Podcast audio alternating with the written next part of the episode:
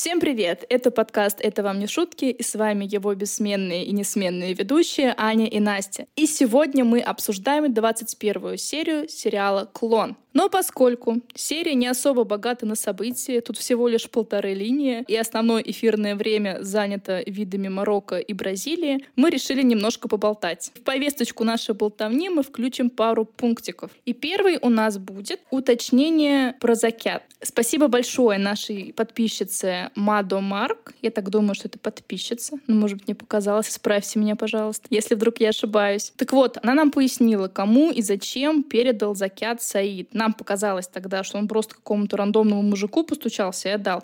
На самом деле нет. Мусульмане ведут специальный список, где указаны адреса тех, кто нуждаются. И идут они только по этим адресам. Список формируется в мечети, где к имаму подходит э, любой нуждающийся и просит внести его в список для пожертвований. Казалось бы, большой простор для мошенничества. Но на самом деле все не так просто. Если обманул, то за это человек подвергается телесному наказанию, изгнанию из мечети, и поэтому никто на такие риски, конечно же, не идет. И также подписчица оставила нам еще один комментарий по поводу выкупа за невесту, то есть махар по-арабски. То, что Саид давал за жади дяде Али, это две с половиной тысячи долларов и золота, это как бы залог безопасности Жади в случае развода. То есть эти деньги должны будут ей перейти, если вдруг что-то пойдет в их браке не так, и Саид решит от нее отказаться. И дядя, по идее, не имеет права распоряжаться этими деньгами. Но небольшой спойлер. В сериале будет такая ситуация развода в Марокко. И тогда героиню выгонят слоняться по улицам и подворотням Рио. И никто ей копеечки не даст. Поэтому к дяде Али на самом деле есть вопросики. И тут еще наша подписчица пишет такую интересную вещь, что фактически дядя ее продал, хотя не растил, и не вложил ни копейки в ее образование, в ее жизнь, в ее воспитание. Вот такой ты шок-портрет у дяди Али. Переходим ко второму пункту нашей повестки. Хотим немного рассказать вам, как вообще создается и делается этот подкаст. Какие ресурсы мы на это затрачиваем. Потому что нам все чаще начали писать, а кто-то лично говорить, привет, Жень, что неплохо бы было подкасты слушать два раза в неделю. Мы сами знаем, что неплохо. И мы сами бы очень хотели записывать два раза в неделю. Но, к сожалению, сейчас пока что у нас так складывается жизнь, и такие у нас обстоятельства, что мы чисто физически не можем записывать и монтировать сразу два выпуска в неделю. Как вообще идет работа над подкастом? А, я ответственна за монтаж и за конспект. То есть я смотрю серию, пишу конспект, Аня потом конспект этот вычитывает, добавляет что-то от себя. Мы это группируем по линиям, чтобы в процессе рассказа мы не скакали с одной темы на другую, чтобы вам удобнее было это воспринимать. И записываемся. Мы, к сожалению, самые настоящие белые воротнички, кипельно белые, и у нас нет опыта публичных выступлений. У нас нет опыта презентации чего-то, допустим, в наших компаниях, где мы работаем. И поэтому нам достаточно тяжело связано все это дело рассказывать, до вас доносить. Вам может показаться, что вы слышите гладкую речь. На самом деле это не так. В процессе монтажа половину того, чего мы наговорили, я все вырезаю. И это занимает просто огромную кучу времени. Также мы находим дополнительную информацию, нам тоже ее нужно как-то скомпоновать, потому что мы не все, конечно, вносим в подкаст, читаем мы намного больше, чем а, мы рассказываем. Опять же, потому что не хватает некоторых способностей ораторских. И самая большая проблема — это проблема со временем, найти время записаться.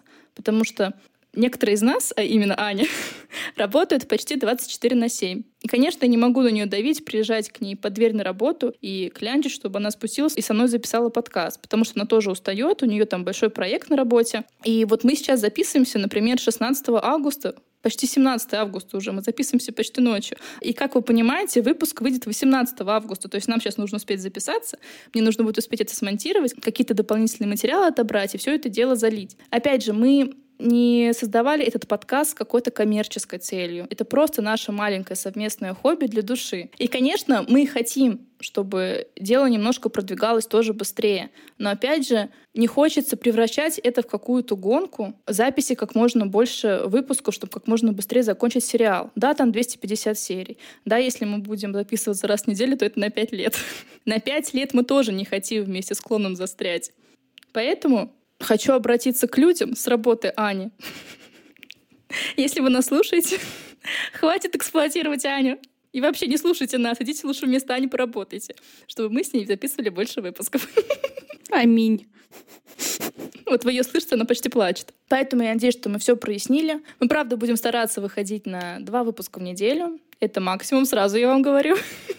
Но пока что, к сожалению, у нас такой возможности нет. Ну, сейчас это ужасное мерзкое лето закончится с длинными днями, и наступит мрачная, унылая осень, и делать нам будет нечего, и нам будет грустно, и, возможно, мы будем чаще записываться и встречаться. Но, возможно, нет, потому что меня ждет переезд. Да-да, и несмотря на наши переезды, потому что я тоже переезжала, Аня переедет, мы все равно обязуемся раз в неделю точно выходить. Да, Ань?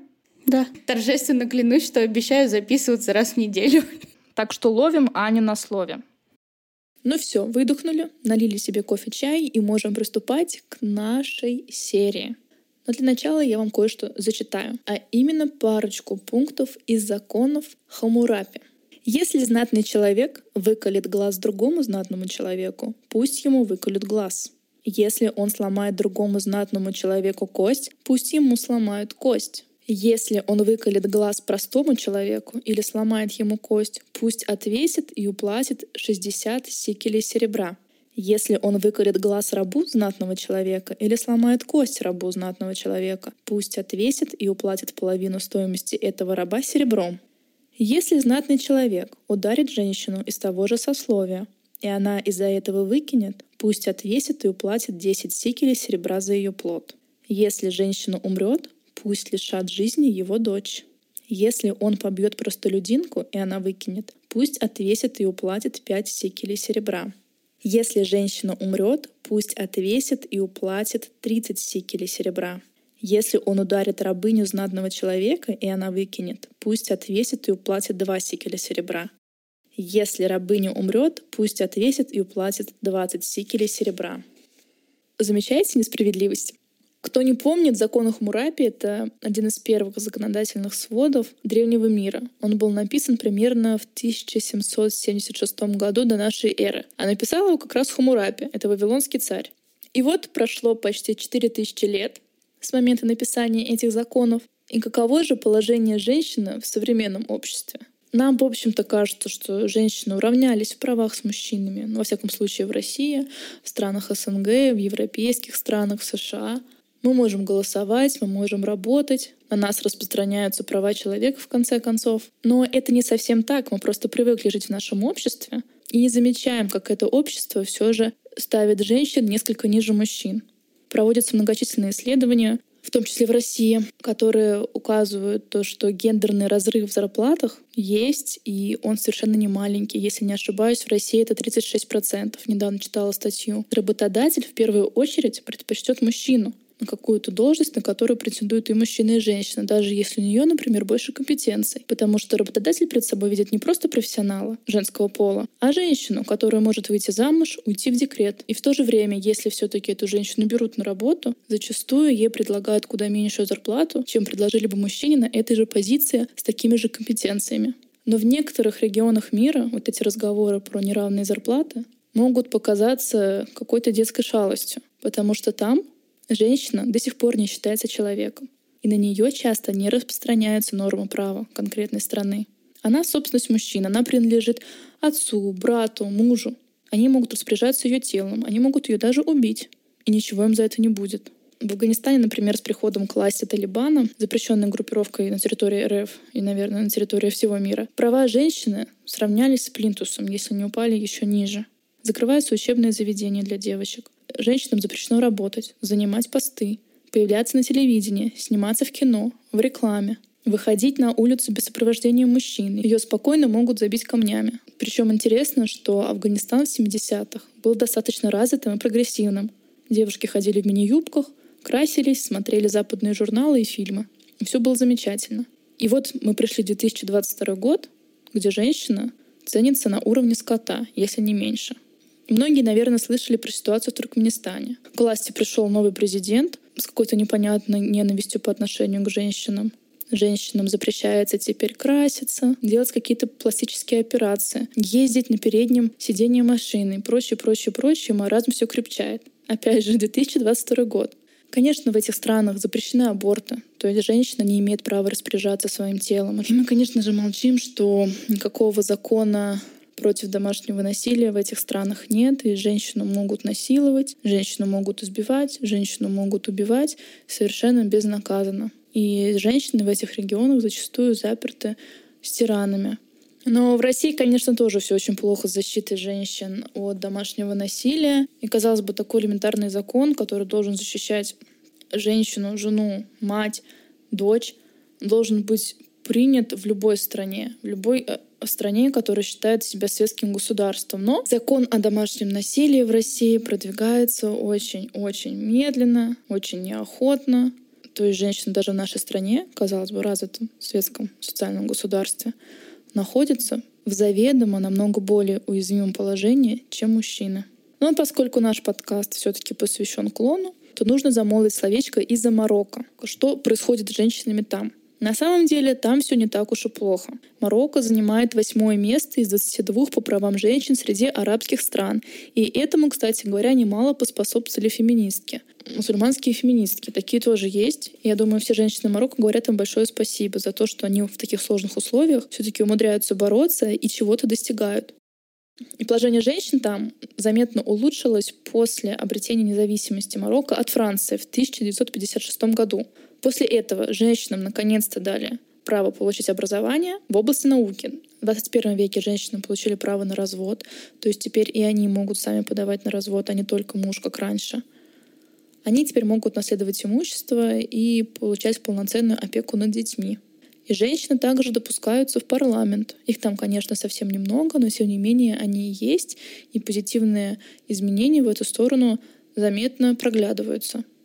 Но в то же время до сих пор где-то 60% женского населения Марокко остаются безграмотными. Также до 2011 года в законе была такая лазейка. Если мужчина, любой мужчина с улицы насилует девушку, его ловят, он может избежать наказания, если возьмет эту девушку в жены. То есть, э, получается, девушку отдавали замуж за насильника, дабы избежать позора. В 2011 или 2012 году эту статью убрали, но от этого изнасилования не стало меньше. Просто про это перестали так часто заявлять. И до сих пор в сельской местности, в небольших городах девушек до сих пор отдают замуж за насильника, поскольку в Марокко девственности в наше время огромная ценность. И никто не хочет заявлять, что дочка, сестра были изнасилованы. И замуж, конечно, после этого их никто не возьмет. Но тем не менее, Марокко не стоит на месте. Женский активизм, феминизм там не запрещен. И надеюсь, что страна будет прогрессировать и дальше. Также в завершении этой не очень веселой тирады советую вам почитать про гендерную социализацию и подумать,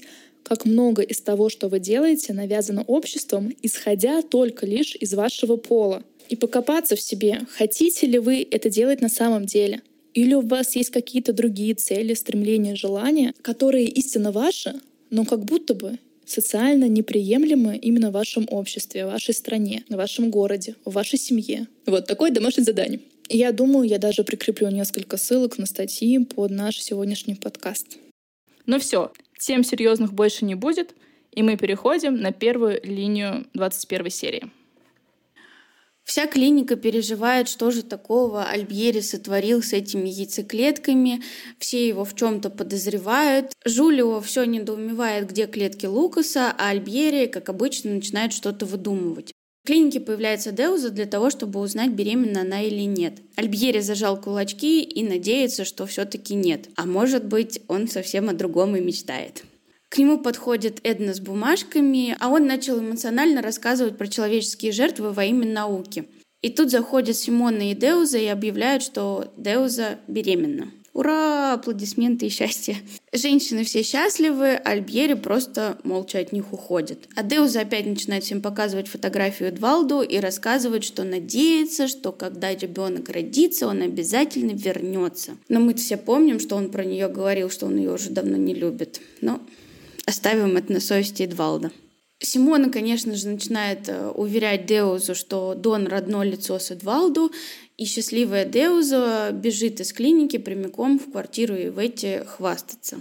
Иветти встречает ее вместе с Лауриндой, и все, естественно, счастливы до мурашек. Иветти предлагает всем выпить шампанского и начинает рассуждать о том, что она бы не смогла жить и не знать, кто этот донор. Обязательно бы выкрала карточку из клиники. Ну и на этом линия про Деузу заканчивается в этой серии.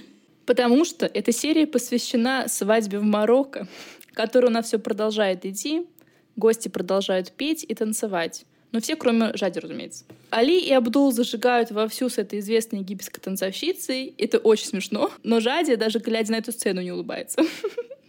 Но мы это ставим в дополнительные материалы. И вот, наконец, пришло время проводить молодых в спальню. Зурайда просит Жади сымитировать девственность, но Жади на отрез против. И вот они тысячу лет идут до своих покоев, а Назира за ними идет и блюдет как коршун. Наконец молодых оставили наедине в спальне. Саид говорит, что не тронет ее, пока она его не полюбит и его не захочет. Но Жади вспомнила слова Зурайда о том, что ее убьют, когда все скроется, и сказала, что хочет Саида прямо сейчас. А в предбаннике, вот прямо перед комнатой, вестей ждет целая куча народу. То есть там и мужчины, и женщины, они все собрались, они как-то время отмеряют, или они там готовы всю ночь сидеть, я не знаю. Но это очень-очень странненько. Причем у Латифа ситуация была другая. Их с Мухаммедом оставили на всю ночь, пришли к ним только утром, но почему-то Жади с Саидом решили караулить у дверей. В спальне Саид обмыл ноженьки Жади, прочитал молитву, начал ее целовать и обнимать, а она стоит как истукан и рыдает. Он уложил им как холодное бревно и все приговаривает, как они будут счастливы. Но это правда какое-то насилие, неужели он не понимает? Но все случилось, нам не показали, каким образом. Следующая сцена, что Саид, как ужаленный, вскакивает с кровати и убегает от Джади в ванную. Он еще очень сильно хлопнул дверью, что аж зрители в предбаннике все услышали и напугались. что такое-то у молодых произошло. А Жади лежит в кровати и молится, чтобы он ее убил. Но Саид, плача от обиды и боли, бритвой порезал себе руку и испачкал простынь. А перед комнатой все зрители в очень напряженном ожидании и с такими лицами про войну, будто там не ночь любви, а смертоубийство происходит. Ну а Саид возвращается к Жаде и послушаем, что он ей говорит. Я совершил больше харам, чем ты. Перед Богом и людьми. Я никогда не буду вспоминать эту ночь. Но если однажды этот Лукас окажется рядом, через 20 или 30 лет, я убью. Я убью его. Саид тут просто пророк. Но тогда зачем вообще он ее взял в жены и обеспечил себя геморроем до конца жизни? Она уже ему не верна, они еще даже не поженились. Из чего он думает, что она не поддастся соблазну, если все-таки увидит Лукаса через 20 или 30 лет? Или он хочет до конца жизни проноить и оглядываться? Как бы его право, конечно, но глазки-то видели, что брали. Все-таки у Сайда тоже с головой какие-то проблемы, раз нужна ему такая драма и страдания в жизни. Хотя ему сколько там, 22, 24, 25 лет, не больше. Как Назира неправильно воспитала своего брата. Ну, наконец, молодые выходят, и Жади отдает простынь с кровью Назире. Все начинают от счастья кричать, и целый оркестр пришел петь и танцевать. Ну, никакой интимности просто. Опять же, у Латифа и Мухаммеда как-то поприятнее, мне кажется, все это, все это дело произошло. Лукас же в день свадьбы ходил по переулкам, вспоминал их рандеву с Жади в палатке из колготки и плакал. И вот, ничего не добившись, не сильно и пытавшись, вернулся в Рио. Пока ехал в такси, вспоминал их немногочисленные встречи, как мы уже успели заметить, и, наконец, подъехал к дому, и на улице стояли Маиза и Далва. Непонятно, почему там была Маиза, у нее что, своего дома нет. Женщины его заметили, сильно обрадовались, а Лука сказал, не будем останавливаться, и развернул такси в другую сторону. И приехал прямиком к Иветте. И давайте послушаем, что он с порога говорит Иветте. Не получилось. Она вышла замуж. Я не верю. И ты позволил?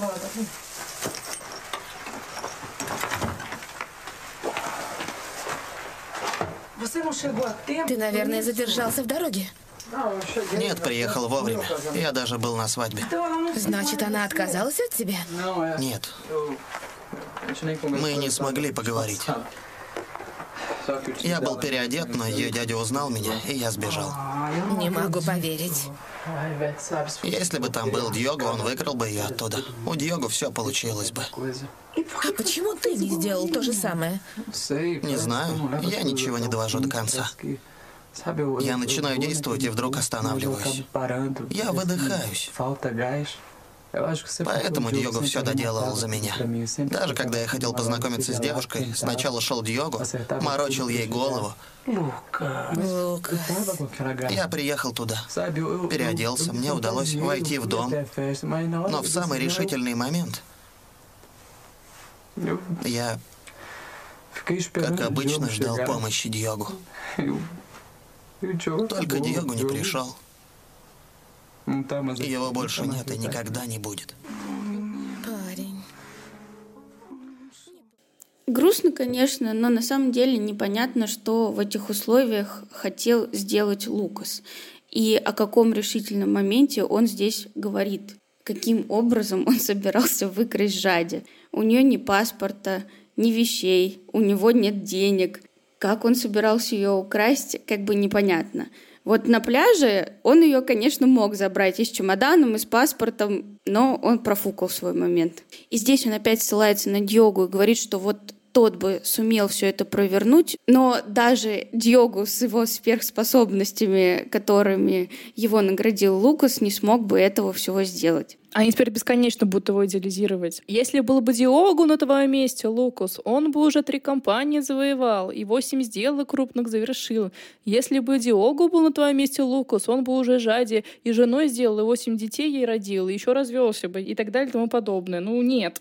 не сделал бы этого Диогу. Он бы даже, скорее всего, не стал в это все ввязываться. Ну, потому что, я думаю, как раз на это мозгов бы у него хватило, в отличие от Лукса. Мне кажется, его любовь к Жаде закончилась бы на встрече в палатке из колготки. Скорее всего. Ну а дальше что? Ивети пытается его успокоить и говорит, ну, кто знает, что будет дальше в будущем. Может быть, вы когда-нибудь и увидитесь. А Лукас просит остаться у нее. И Ветти, как взрослая женщина, уточняет, а как же твой отец? На что Лукас ей ответил то, что ему плевать. И Ветти сразу же взбодрилась и ответила, что да и мне тоже. И тут же согласилась приютить Лукаса. И пока рассказывала, где Лукас разместится, конечно же, не забыла уточнить, а что же там у Леонидаса с его индюшкой. Но Лукас ни про каких индюшек и знать-то не знает. А на фирме Леонидасу докладывают о том, что Лукас вернулся из Марокко, но из такси не вышел. Тот сразу начал жаловаться Лабату, говорит, им сложно общаться, потому что Диогу был проводником в их отношениях. И вообще у Леонидаса все последнее время из рук валится. Послушаем. Что это такое? Еще один упущенный контракт. Поставки кур в Каир. Упущенный? Да. Суарес Маседо перехватил его. Я уже не тот, я теряю чутье. Это естественно, Леонидас. Ты пережил страшный удар, тебе нужно время, чтобы оправиться. Не уверен, что это вопрос времени. Мне не хватает стимула. Я выстраивал империю для своих сыновей, а тот, который у меня остался, не интересуется этим. Ему это не нужно. Ради кого мне бороться? Нет ни сына, ни женщины, никого. Жаль, что ты порвался ведь. Ты не хочешь дать ей шанс? Не может быть и речи. Вопрос закрыт. Ты что-нибудь знаешь о ней? Расскажи. Об Ивете? Нет, ничего не знаю. Леонидас, может быть, тебе куда-нибудь съездить? А на кого оставить?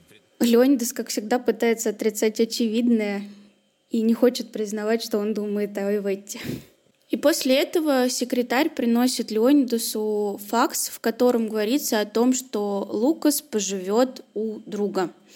У какого друга там не уточняется. Лабату хотел выяснить, откуда прислали этот факс, но номера там нет. И вот проходит где-то два месяца.